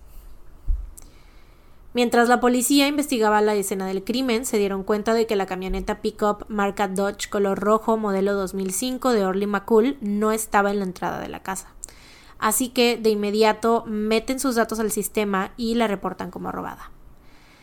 Pero Además, o sea, otra de las cosas que notaron, aparte de lo de la camioneta, que era como que muy, em, pues que fue un- una pista muy importante, em, revisaron los casquillos de bala que se encontraron en la escena y uno de los comisionados dijo, o sea, uno de los que estaban ahí, que, que estaban encargados de la escena del crimen, dijo, justamente acabo de llenar el reporte de un tal Scott King que reportó a su hijo Levi que reportó que su hijo Levi entró a su casa mientras él no estaba y se robó varias de sus armas. Y esto, o sea, ellos haz de cuenta que sabían. Igual era una familia que tenía mala reputación. Mm, Güey, temático. tematiquísimo. Eh, la policía de Pineville le atribuye el doble homicidio a Levi King. O sea, era como que se lo atribuye, pero entre comillas, ¿no? O sea, era como el principal sospechoso en ese momento, porque qué casualidad que justo se le robó el arma a su papá y eran los mismos, eh, era el- los mismos casquillos, pues, o sea, la mis- las mismas balas y así, ¿no? Y pues eran unas personas que, pues, te digo, eran como, era una familia medio controversial, ¿no? Entonces, pues bueno. eh, pues él era el principal sospechoso, pero para el momento en que hacían, en que hicieron esta conexión, pues ya habían pasado 24 horas del ataque, porque te digo que la llamada del 911, o sea, esto ocurrió como a las do, después de las 2 pm del 29 de septiembre y la llamada del 911 la hicieron hasta el 30 a las 10 de la mañana, en lo que hicieron pues la revisión y todo y pues la conexión la hicieron ya habían pasado 24 horas, ¿no? Eh, entonces pues Levi ya había habría tenido bastante tiempo para pues irse a la chingada a otro lado, ¿no? Es entonces que el equipo de investigaciones de Missouri recibe la noticia de que Levi King había sido encontrado y puesto bajo arresto para ser interrogado. O sea, no pasó mucho tiempo, güey. Resulta que Levi fue encontrado con la camioneta robada, o sea, tal cual ellos metieron el este reporte de la camioneta robada y a las pocas horas pasa esto, güey. Eh, Levi es encontrado con la camioneta robada por la patrulla fronteriza del Paso, Texas. Él, o sea, se cuenta que salió, o sea, pasó de la frontera de, de Texas a México, pero después quería regresar por alguna razón. Eh, pasó por una inspección de rutina para cruzar la frontera y admitió tener armas en la parte de atrás de la camioneta. O sea, le preguntaron y dijo, sí, traigo armas atrás. Y esto pues los oficiales, no sé, como de rutina, tal cual, no, no había como ningún comportamiento extraño en él ni nada, pero de rutina le revisan, o sea, meten las placas al sistema y se dan cuenta que traía una camioneta que estaba reportada como robada. Ya. Entonces, pues en ese momento llaman y les dicen así de que, oigan, pues lo, lo tenemos aquí, está, este, ¿cómo se llama? Está arrestado y está como que en interrogación, ¿no? Durante la interrogación no le llevó mucho tiempo a Levi para admitir los dos asesinatos en Pineville. O sea, literalmente el vato cooperó al 100%, se estuvo, se mostró súper calmado y fue como de sí, fui yo. Eh, dijo que les había disparado a Orly y a Don porque, o sea, que primero le disparó a Orly, um, le dio un tiro y después le disparó a Don muchas veces porque le dio, entró en pánico y tenía miedo. Mm. Y es como de, güey, ¿cómo vas a tener miedo tú si tú eres el que está sosteniendo el arma, ¿no? Pero bueno. Sí. Eh, su comportamiento era súper, súper mega sociópata. O sea, haz de cuenta que estaba súper, o sea, muy tranquilo y muy como amable, cooperativo. Y te digo todo así como todo el tiempo este, amable con la policía, pero a la vez, pues, güey, todo lo que estaba diciendo no tenía ni un gramo de empatía, ni de arrepentimiento, ni nada, ¿no? O sea, es así como de, sí, ah, sí, les disparé y no sé qué, o sea, así, ¿no? Súper sociópata. Em, y pues obviamente las autoridades de Missouri cierran rápidamente este caso, pues ya tenían al asesino literalmente, güey, la camioneta, la confesión y todo. Eh, pero el asesinato de la familia de Robin en Pampa, Texas, se estaba enfriando porque la policía no había tenido ni una pista en semanas. Y la pequeña Robin, o sea, todas estas semanas Robin vivió aterrada de que el asesino de su familia regresara por ella. Hasta que un día Levi King pidió hablar con uno de los comisionados de la cárcel de Missouri, donde se, que era donde lo tenían ahí arrestado. Los guardias lo sacan de su celda y lo llevan al patio de ejercicios, donde Levi le dice al comisionado, oiga, hay otros cuatro en Texas. Chale. Sí, güey. Y, güey, lo más cabrón de todo esto siento yo es que no, o sea, si no... Sí, no tenía que confesar. Sí, no, no tenía que confesar. Si no hubiera confesado, ¿cómo lo iban a encontrar? O sea, ¿cómo iban a relacionar el crimen? Porque no sabían, que ten- no tenían nada, no tenían ADN, no tenían huellas, tenían las marcas de una llanta que, o sea, pues podía ser muchísimas camionetas, ¿no? O sea, no tenían nada. Eh, no, no había rastro de que él hubiera pasado por ahí, pues, ¿no? Pero pues él decide confesar. Wow. Eh, Levi le explica que después de asesinar a los McCool, manejó en la camioneta de Orly, o sea, se la robó, obviamente se la llevó y manejó unas 14 horas hasta llegar al rancho de los Conrad en Pampa, Texas. Ah. Que- y aparte fue como una cuestión de que le quedó de paso, ¿sabes? Qué horror, O sea, güey. le quedó de paso y vio, porque la casa está ahí, o sea, hay imágenes obviamente de, de la casa, está como solita en todo, o sea, estás, pasas por la carretera, ¿no? Está hay mucha, mucha, mucha carretera y está, no hay nada alrededor de la casa, ¿no? Entonces, pues él vio nada más y dijo, ah, pues aquí hay otra casa, me voy a meter. qué horror, güey. Qué Literal. poca Sí. madre. Horrible. O sea, sin motivo, sin nada. No, y fue como, ahorita te voy a decir por qué. Mm, Él dijo, y justamente venía, güey, ahorita te voy a decir por qué. Él dijo, Ahorita mismo. ahorita mismo, en ese momento. Eh, porque dijo que había hecho todo esto porque estaba enojado con su padre. Ujú. Pero tal vez ahorita que te explique un poco de su historia vas a entender más el por qué. Y obviamente, pues esto no es, no se trata de un de un asesino en serie, más bien es como un spree killing, ¿no? O sea, Mm. es un. ¿cómo, cómo, es- cómo es la traducción?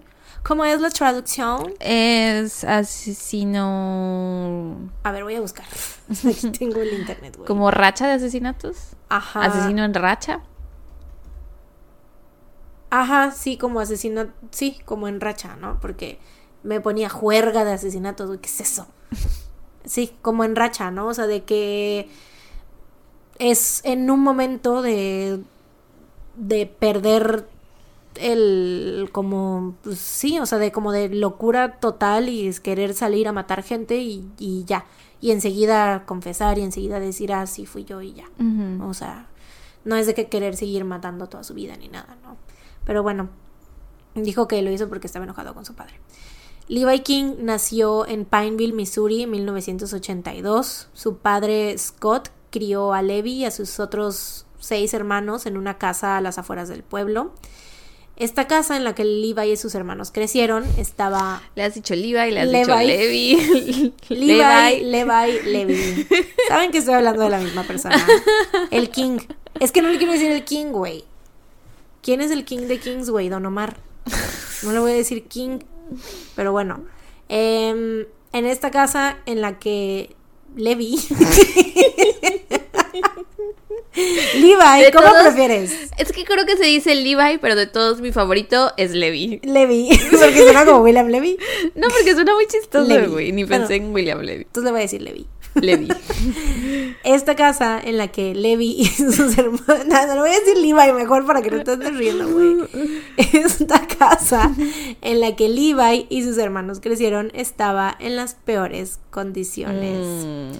No tenían sistema potable, ni agua, ni electricidad. Estaban peor porque no tenían electricidad, güey. Mínimo los Sí, tuyos sí tenían tenían. tele y tostadoras. Sí, güey, estos no. Eh, dentro de la casa y a los alrededores habían montones de casquillos de bala. Porque, pues, Don Scott King era un señor muy violento y muy impredecible. O Ay, sea, qué feo, güey. Sí, güey. Se la pasaba disparando eh, sus armas todo el tiempo. Y obviamente Levi y sus hermanos vivían en un terror constante porque Sí. obviamente los maltrataba a todos y así, pero era como de que, güey, en cualquier momento mi papá me puede disparar a la verga, ¿no? Pero bueno, ¿Tenían mamá? mm, no.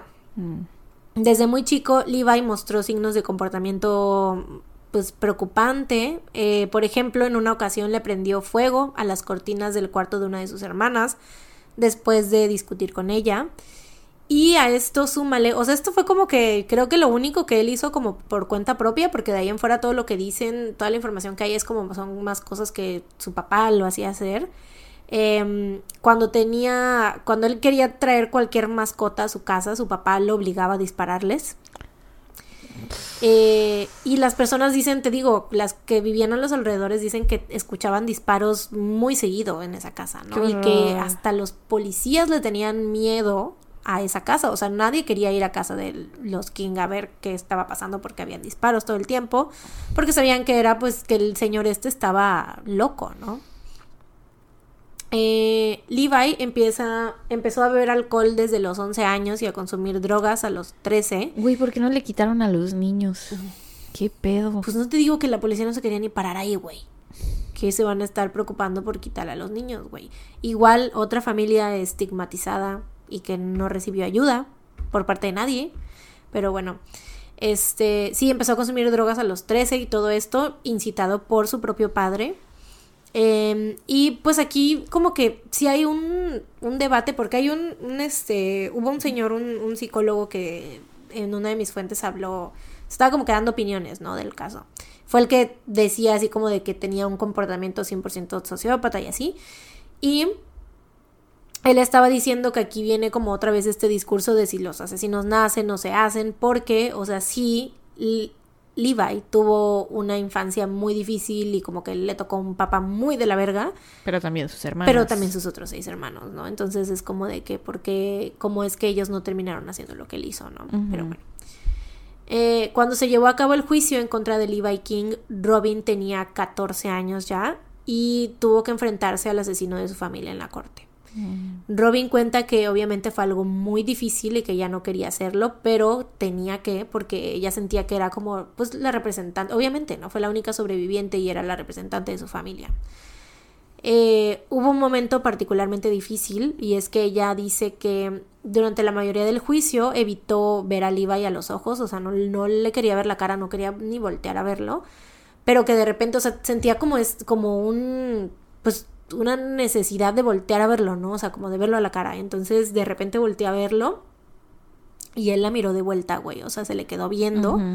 Y en ese momento, o sea, hicieron contacto visual y ella dice que es el peor sentimiento que ha tenido en toda su vida. O sea, que es como algo, fue algo horrible.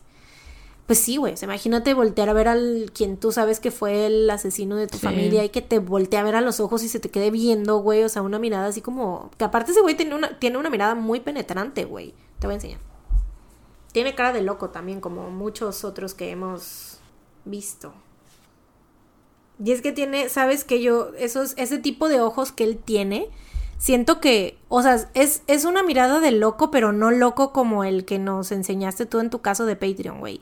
Es una, es un diferente, es una mirada diferente de loco, porque tiene los ojos como, como dormilones, ¿sabes? ¿Ya me lo mandaste? Ya. Pero que si lo ves, no sé, o sea, si te está, no sé. Sí, tiene ojos dormilones. Ujú. Pero siento que es, o sea, como crazy eyes, pero crazy eyes dormilones. Ajá. O sea, no es, lo, no es la misma que te digo, como la que nos enseñaste tú la semana pasada, Sí, sí. del güey este que los tenía como muy abiertos y muy así como de que, de, de loco así hiperactivo, ¿no? Este güey es más como de loco pasivo-agresivo, ¿no? Pero bueno. Em, en su declaración durante el juicio, Robin le dijo a Levi, he soportado todo esto, pero no me vas a arrebatar mi vida, no te daré ese control. Y después de esto, lo perdonó, literalmente le dijo, te perdono, Levi King. Robin más adelante dijo en una entrevista que lo había perdonado porque no quería vivir su vida enojada por todo lo que había sucedido y que al hacer esto de perdonarlo ella sentía paz y sentía que estaba honrando a su familia porque así era como la habían criado y que este acto de perdón eran literalmente los valores de su familia saliendo de ella. Ay, qué triste, güey. Después de siete horas, porque aparte, güey, mucha, o sea, las personas que estaban a su alrededor obviamente era como de que pobrecita niña que le acaba de pasar esta tragedia tan horrible y todo, y Robin, güey, o sea, es que como te decía yo desde un principio, güey, no era una niña cualquiera, güey, era una niña muy lista, muy súper mega inteligente y muy, pues muy en control de sus emociones también, o sea, porque en todo este momento se cuenta que a ella le dieron ayuda psicológica y todo, pero ella no la quería aceptar, o sea, no, como que no se, no quería que la, o sea, no, que no quería que la ayudara, más bien era como que, mm, pues, no quería estar como reviviendo ese trauma, o sea, su manera de, de lidiar con todo era como de que estoy bien, o sea, ya como que esa, el haber perdonado a este güey fue como su catarsis, por así decirlo, ¿no?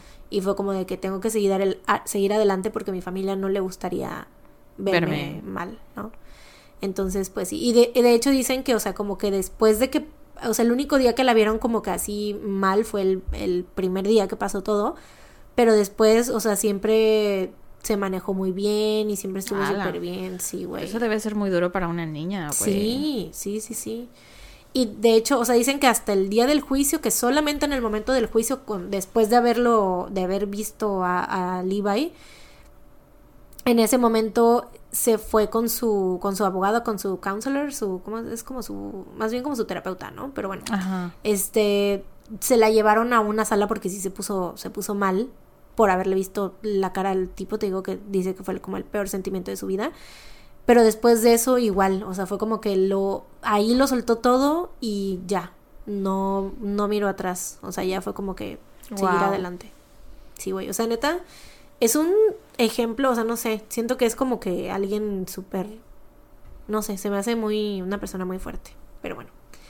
Eh, después de siete horas de deliberación, el jurado declara a Levi King culpable y es sentenciado a vida en prisión sin posibilidad de libertad condicional y extraditado a Missouri. Y de esto, igual Robin dijo que ella pidió, bueno, no sé si lo pidió y como que, que lo pidiera y se lo concedieran, pero ella estaba como muy...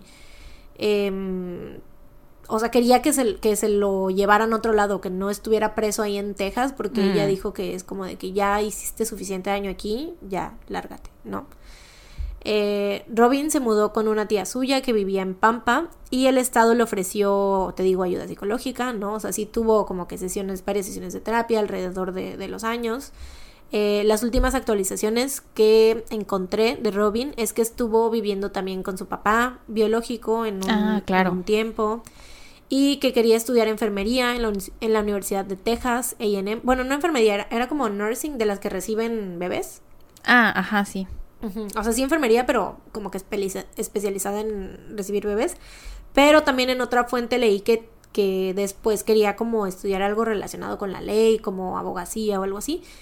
Eh, pero pues no hay más actualizaciones de más para acá. O sea, las últimas actualizaciones de ella son de 2015, 2016, porque ella pues decidió vivir una vida lo más normal posible, alejada de los medios. O sea, ella dice que en las últimas entrevistas que dio decía que cuando ella estaba en, en- o sea, cuando recién pasó todo, que se escondía, o sea, la llevaban en, el, en algún coche, salía y así, se escondía siempre porque decía que todo el mundo sabía quién era y pues que ella no quería como que esa atención de que todo el mundo estuviera así como enfocado en ella y así. Sí, aparte de que todo el mundo la conocía como la niña a la que le mataron a toda su familia. Sí, ¿no? exacto, Y sí, sí, esa sí. va a ser una etiqueta que nunca se iba a poder quitar. Exacto, sí, sí, sí.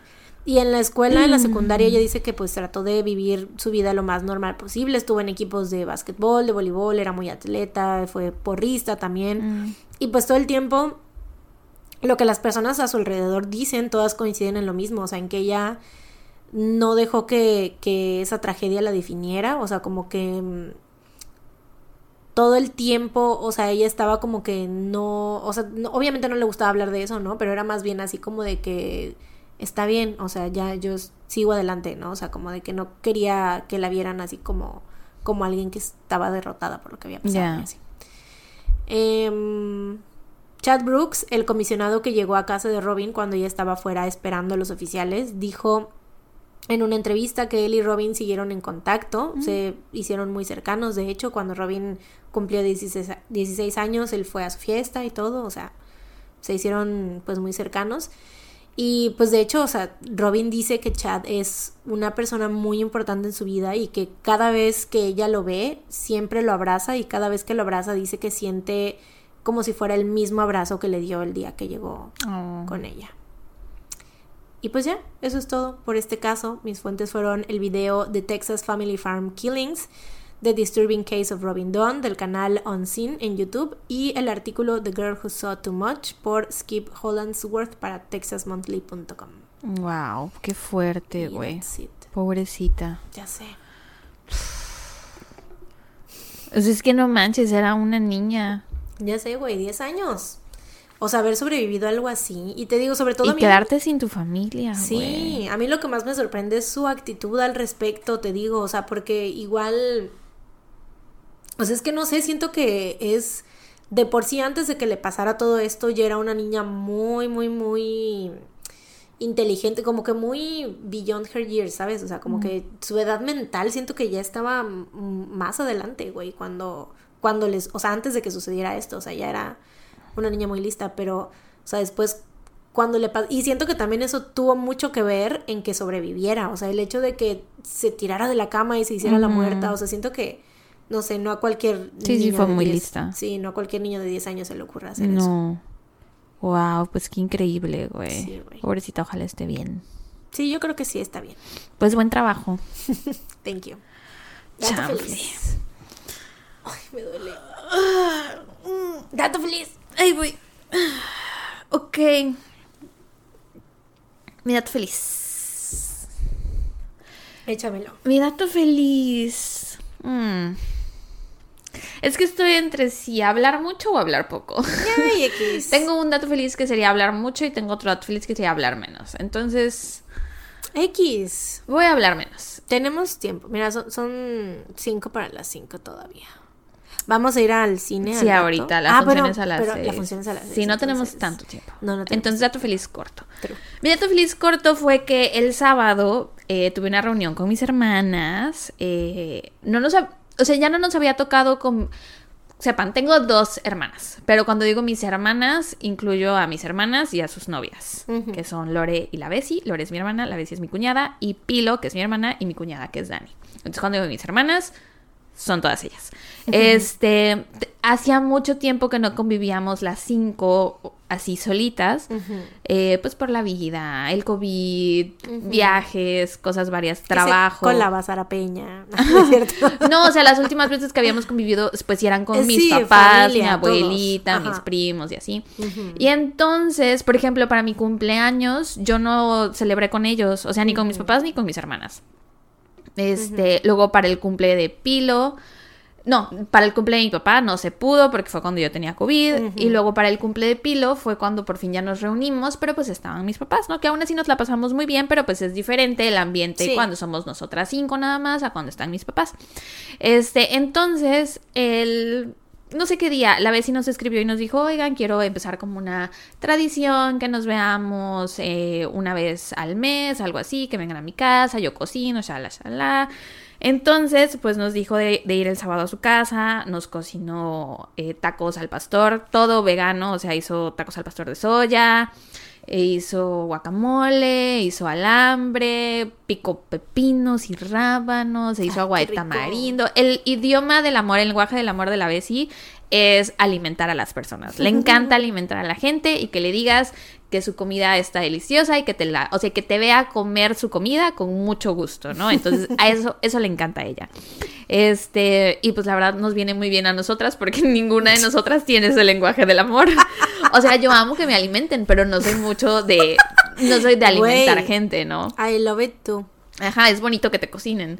Este, pero a ella le gusta cocinar. Entonces, pues sí, eh, nos cocinó. Al principio nada más estábamos Pilo y yo. Y ya, porque Dani tenía guardia, entonces llegó ya un poco más tarde. Pero ya cuando llegó Dani, pues empezamos a jugar Jenga, güey. Eh, llegamos al, o sea, no sé cuántos niveles son del Jenga cuando tiene todas las piezas antes de que empieces a poner, pero llegamos al nivel 32, algo así, ya estaba súper, súper alto, y ya ni siquiera teníamos de dónde sacar, este, barritas, o no sé cómo se llaman, piezas, güey. Estábamos muy impresionadas, dijimos, no podemos creer que seamos tan buenas jugando Jenga, entonces... O sea, se cuenta que pasaron varias rondas de que decíamos así, después de esta, ya, o sea, ya no la vamos a pasar, ya se va a caer, ¿no? Y pasábamos, y pasábamos, y pasábamos. Y entonces dijimos, bueno, va, otra ronda más de Jenga. No nos salió tan chido, perdimos casi enseguida. y ya después de eso jugamos Trivia Disney. eh, y ya después cada quien se fue para su casa. La vecina nos dio itacate, nos dio para Ah. comer en casa. Eh, y quedamos que nos vamos a ver, pero al parecer va a ser un mes en casa de ellas, un mes en casa de Pilo y Dani y otro mes en mi casa y así nos la vamos a ir campechaneando. Pero la Bessie siempre va a cocinar. Bueno, no necesariamente, yo creo que no. Porque ¿Por qué pues no? eh, Yo creo quiero probar la comida de la Bessie. Yo estoy planeando ya desde este momento colarme a colarme cuando sea en tu casa, con estar yo ahí ya. Casualmente. De, "Oh, ay, hola. Yo aquí estaba. Aquí es, es que ya vivo aquí. Casualmente. no es que no sé si siempre va. Ya cuando salgamos bien del closet. seremos la tercera pareja la lésbica. tercera pareja lésbica, sí, se Sí. formará el grupo completo. Güey, que de hecho yo he pensado, o sea, el día en que yo tenga novio, ¿cómo será? O novia. No, no creo tener novia. Mm, qué decepción.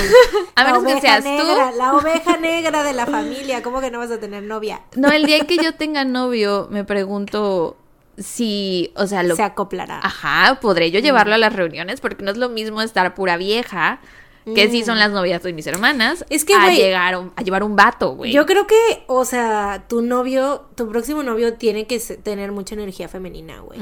O sea, de verdad. Y yo, o sea, te lo digo, bueno, igual por dos, güey. De que. Porque, güey, ¿quién va a aguantar tanto coreano en la pared? LOL. Y o sea, alguien que, que, que tenga esa energía femenina también con nuestras amigas y con así, ¿sabes? O sea, como que sí necesitamos ya. Ese es el estándar. Hombres con energía femenina. Pues ha sido el estándar desde hace tiempo, porque crees. ¿Por qué? Porque crees que no ha habido novio. Que no ha habido.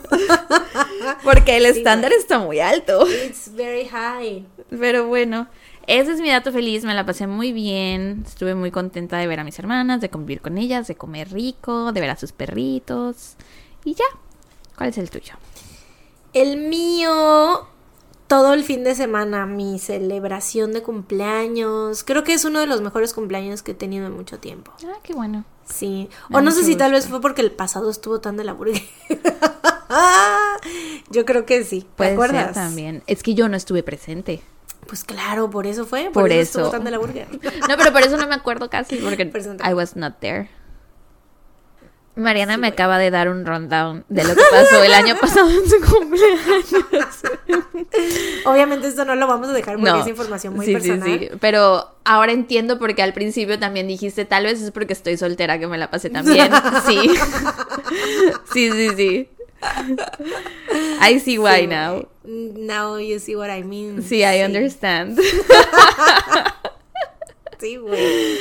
Sí, Nefastos. güey. Mm, sí, pinches vatos, güey, pero bueno. Anyways. Eh, en fin, em, pues esperamos que... Ah, sí dije mi dato feliz, ¿no? Bueno, sí. Sí, este fin de semana que Ajá, fue uno de tus mejores cumpleaños. Ah, sí, true, true, true. Y pues nada, pues ya, eso es todo. Esperamos que se hayan entretenido, que hayan disfrutado este episodio tanto como se pueden disfrutar, ¿no? Yes. Y así. Recuerden que en nuestro Patreon hay mucho contenido, muy padrísimo. Nosotros no sabemos qué están esperando para unirse a nuestro Patreon, porque de verdad es el mejor Patreon que existe. Sí es, es uno de los más baratos. La o sea, aunque tal vez no sea el mejor, es uno de los más Es baratos. el me- no, o sea, es que es el mejor relación calidad-precio. pues. Ajá, sí. O sea, Costo-beneficio. Costo-beneficio. Es el mejor. Yo diría, me atrevo a decir que nuestro Patreon es el mejor costo-beneficio de todo México a la verga. Punto final. y del mundo. Porque en Estados Unidos sale más caro por el dólar. Ay, es muy carísimo. Así que yo me atrevo a decir en este momento que nuestro Patreon es el mejor costo-beneficio. Yes, it is. Y bueno, pues nada. Ya Pues nos vamos. Ya nos vamos. Vamos a ir al cine. Tenemos que ir al cine y tengo que sacar este güey, si es cierto, yo no me acordaba. Vamos a ver Pearl, ahí les contamos qué tal. Vamos a comer. Yo tengo ganas de hacer pipí. Así que Así, pues ya. vámonos. Vámonos. Nos escuchan Mm. la próxima semana con un episodio más de su favorito. Mientras tanto, cuídense. Y recuerden, no, No salgan de de casa. casa. Tun, tun, tun. Bye. Adiós.